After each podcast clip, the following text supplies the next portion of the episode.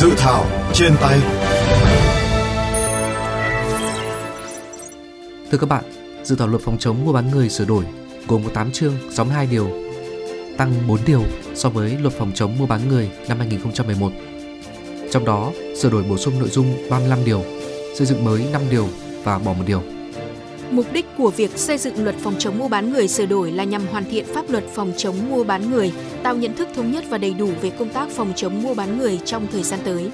Hoàn thiện cơ sở pháp lý trong thực hiện việc hỗ trợ,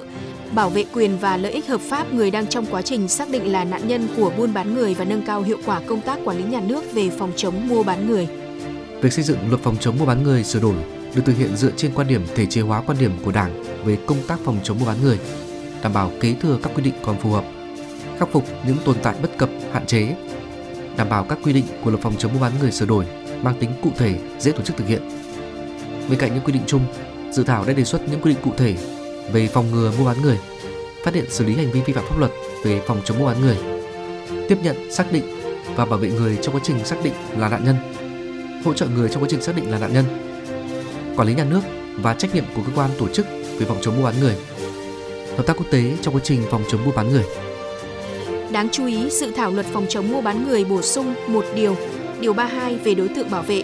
gồm người trong quá trình xác định là nạn nhân, nạn nhân và những người thân thích của họ như vợ, chồng, bố đẻ, mẹ đẻ, bố chồng, mẹ chồng, con đẻ. Điểm mới của dự thảo luật phòng chống mua bán người là bổ sung thêm quy định về tiếp nhận, xác định nạn nhân đang ở nước ngoài. Theo đó, cơ quan đại diện Việt Nam ở nước ngoài khi tiếp nhận thông tin, tài liệu về người có dấu hiệu bị xâm hại bởi hành vi mua bán người thì cần thông báo cho cơ quan có thẩm quyền của nước sở tại để phối hợp kiểm tra xác minh và tổ chức giải cứu trong trường hợp nạn nhân chưa được giải cứu hoặc hỗ trợ nhu cầu thiết yếu nếu người đó đã được giải cứu. So với luật phòng chống mua bán người năm 2011, chương thứ 7 của dự thảo luật phòng chống mua bán người sửa đổi đã giữ nguyên về số điều, sửa đổi bổ sung hai điều, gồm điều 58 và điều 59 về nguyên tắc hợp tác quốc tế về phòng chống mua bán người và thực hiện hợp tác quốc tế về phòng chống mua bán người. Việc sửa đổi bổ sung này nhằm bảo đảm quy định thống nhất trong dự thảo luật và phù hợp thống nhất với quy định của pháp luật liên quan. Trên cơ sở nghiên cứu, tiếp thu ý kiến tham gia của các bộ ngành,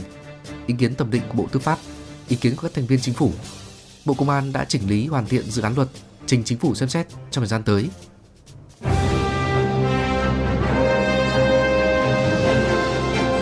Tiếng nói lập pháp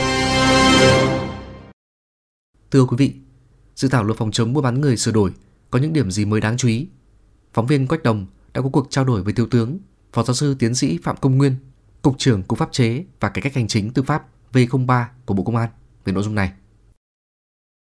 Xin ông cho biết một vài điểm mới nổi bật của dự thảo luật phòng chống mua bán người sửa đổi. Trong cái dự án luật này ấy, có ba cái chính sách mới. Một là sửa đổi bổ sung quy định về căn cứ xác định nạn nhân đảm bảo phù hợp với các quy định của Bộ luật hình sự năm 2015, sửa đổi năm 2017 và nghị định thư về việc ngăn ngừa, phòng chống và trừng trị việc mua bán người, đặc biệt là phụ nữ và trẻ em. Thứ hai là bổ sung cái chế định với những người đang trong quá trình xác định là nạn nhân theo đó, người đang trong quá trình xác định là nạn nhân thì được hưởng một số chế độ phục vụ thiết yếu như là ăn mặc ở y tế, hỗ trợ về tâm lý, chi phí đi lại, hỗ trợ về phiên dịch.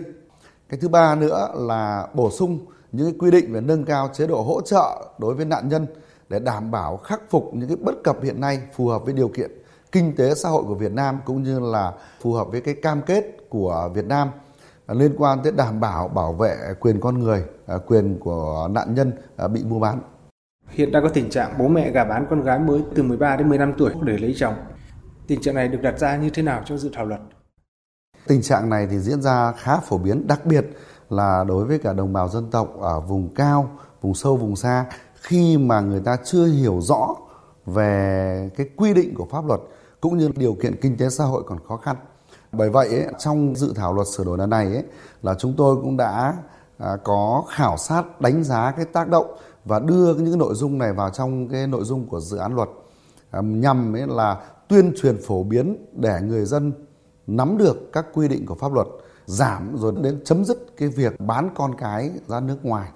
À, và cái đối tượng bị bán ấy là những trẻ em cho nên là họ cần có một cái chính sách bảo trợ đặc biệt và đây cũng là những cái cơ chế, những cái nội dung mới mà trong dự thảo luật sửa đổi lần này chúng tôi đưa vào để phù hợp với các điều ước quốc tế mà Việt Nam tham gia hoặc là ký kết. Những giải pháp chủ yếu của ban soạn thảo đề xuất để khắc phục tình trạng này là gì ạ? Để giảm bớt cái tình trạng phạm tội mua bán người ấy, thì công tác tuyên truyền phổ biến luật, giáo dục pháp luật là công tác đặc biệt quan trọng. Và đặc biệt là đối với những cái vùng mà kinh tế còn nghèo khó hoặc là trình độ văn hóa xã hội chưa phát triển hoặc là hiểu biết về pháp luật còn nhiều cái hạn chế thì công tác phổ biến tuyên truyền pháp luật phải đặc biệt quan tâm. Ờ, một là để người dân người ta sẽ hiểu được là cái hành vi đó là vi phạm pháp luật. Cái thứ hai bên cạnh đó thì chúng ta cũng quan tâm để phát triển kinh tế xã hội, tạo công an việc làm ờ, và để đảm bảo cái đời sống an sinh cho người dân ở những khu vực đó. Xin cảm ơn ông.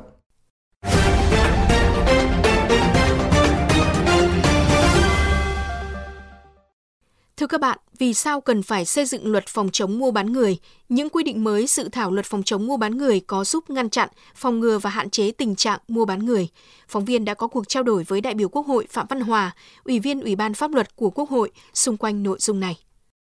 Xin ông ờ, cho biết về sự cần thiết phải xây dựng dự thảo luật phòng chống buôn bán người sửa đổi ạ tình hình thực tiễn của đất nước Việt Nam hiện nó còn những cái điểm bất cập trong thời gian qua cái việc mà mua bán người trá hình đặc biệt là các cái tỉnh ở biên giới, cho rằng là đưa người đi xuất khẩu lao động làm việc hợp đồng giá cao, đặc biệt là nữ giới. Thì trẻ em, còn nhỏ cũng có thể là đối tượng của những những đối tượng mua bán người trá hình bằng nhiều hình thức khác nhau. Tuy nhiên thì luật hiện hành thì cái sức răng đe, cái sức mà trừng trị à, thích đáng cho những cái đối tượng này nó chưa mạnh lắm rồi thêm nữa, những cái cơ quan chức năng, những cơ quan bảo vệ pháp luật mặt trận và các đoàn thể thì chưa đủ mạnh để mà phòng ngừa răng đe, trừng trị, thích đáng những cái đối tượng này.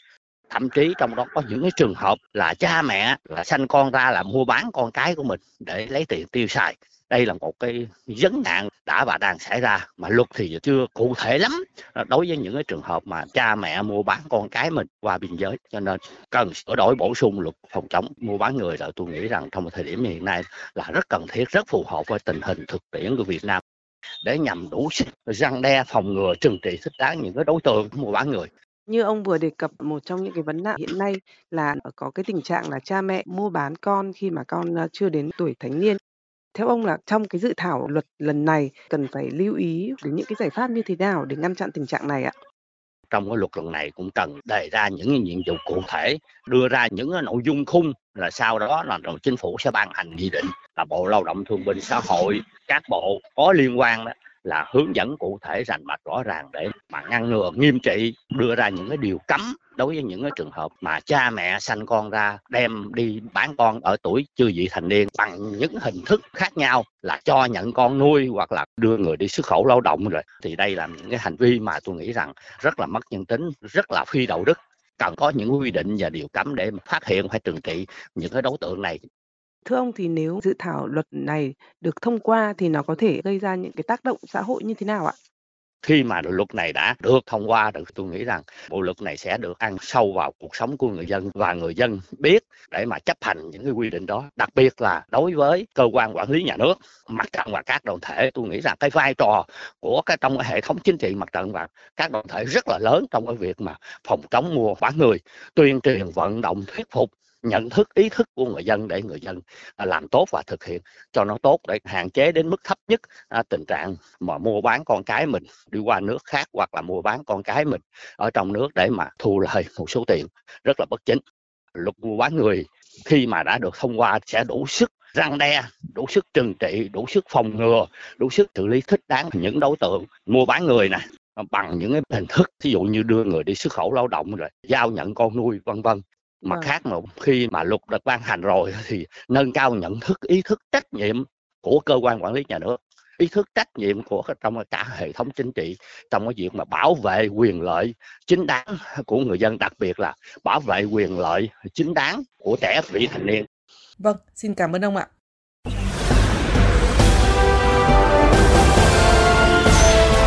Góc công dân. Thưa quý vị và các bạn, tình trạng mua bán người qua biên giới diễn ra phức tạp với nhiều hình thức rất tinh vi, thậm chí nhiều cha mẹ thiếu hiểu biết bán cả con của mình để lấy tiền tiêu xài, gây ra những hệ lụy cho gia đình và xã hội. khó khăn trong công tác quản lý nhà nước. Những quy định mới của dự thảo luật phòng chống buôn bán người sửa đổi sẽ khắc phục những bất cập trên. Các bạn có ý kiến gì về các quy định mới của luật phòng chống buôn bán người sửa đổi? Nếu được ban hành, các quy định mới của luật phòng chống mua bán người sửa đổi sẽ tăng cường trách nhiệm của cha mẹ ra sao? Các nạn nhân sẽ được hỗ trợ bảo vệ như thế nào? Mời các bạn cùng chia sẻ và đóng góp ý kiến qua hotline 02437 919191 qua fanpage VOV Giao thông hoặc có thể góp ý trực tiếp trên cổng thông tin điện tử của Bộ Công an. Đừng quên đón nghe và tương tác với dự thảo trên tay khung giờ FM 91 chiều thứ hai, thứ tư, thứ bảy hàng tuần trên sóng VOV Giao thông hoặc website vovgiao thông.vn, các nền tảng podcast dành cho di động. Chương trình dự thảo trên tay ngày hôm nay cũng xin được khép lại tại đây. Cảm ơn các bạn đã quan tâm theo dõi.